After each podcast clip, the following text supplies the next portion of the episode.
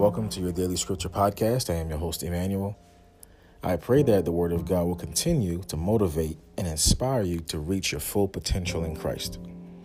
The scripture of the day will be read from Psalms 71, verses 1 through 14. This is episode number 65. In you, Lord, I have taken refuge. Let me never be put to shame.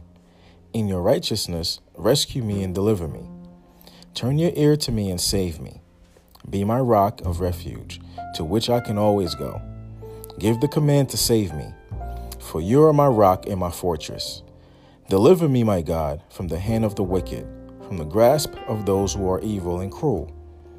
For you have been my hope, sovereign Lord, my confidence since my youth. From birth I have relied on you. You brought me forth from my mother's womb. I will ever praise you. I have become a sign to many. You are my strong refuge. My mouth is filled with your praise, declaring your splendor all day long. Do not cast me away when I am old. Do not forsake me when my strength is gone. For my enemies speak against me. Those who wait to kill me conspire together. They say, God has forsaken him. Pursue him and seize him, for no one will rescue him. Do not be far from me, my God. Come quickly God to help me. May my accusers perish in shame.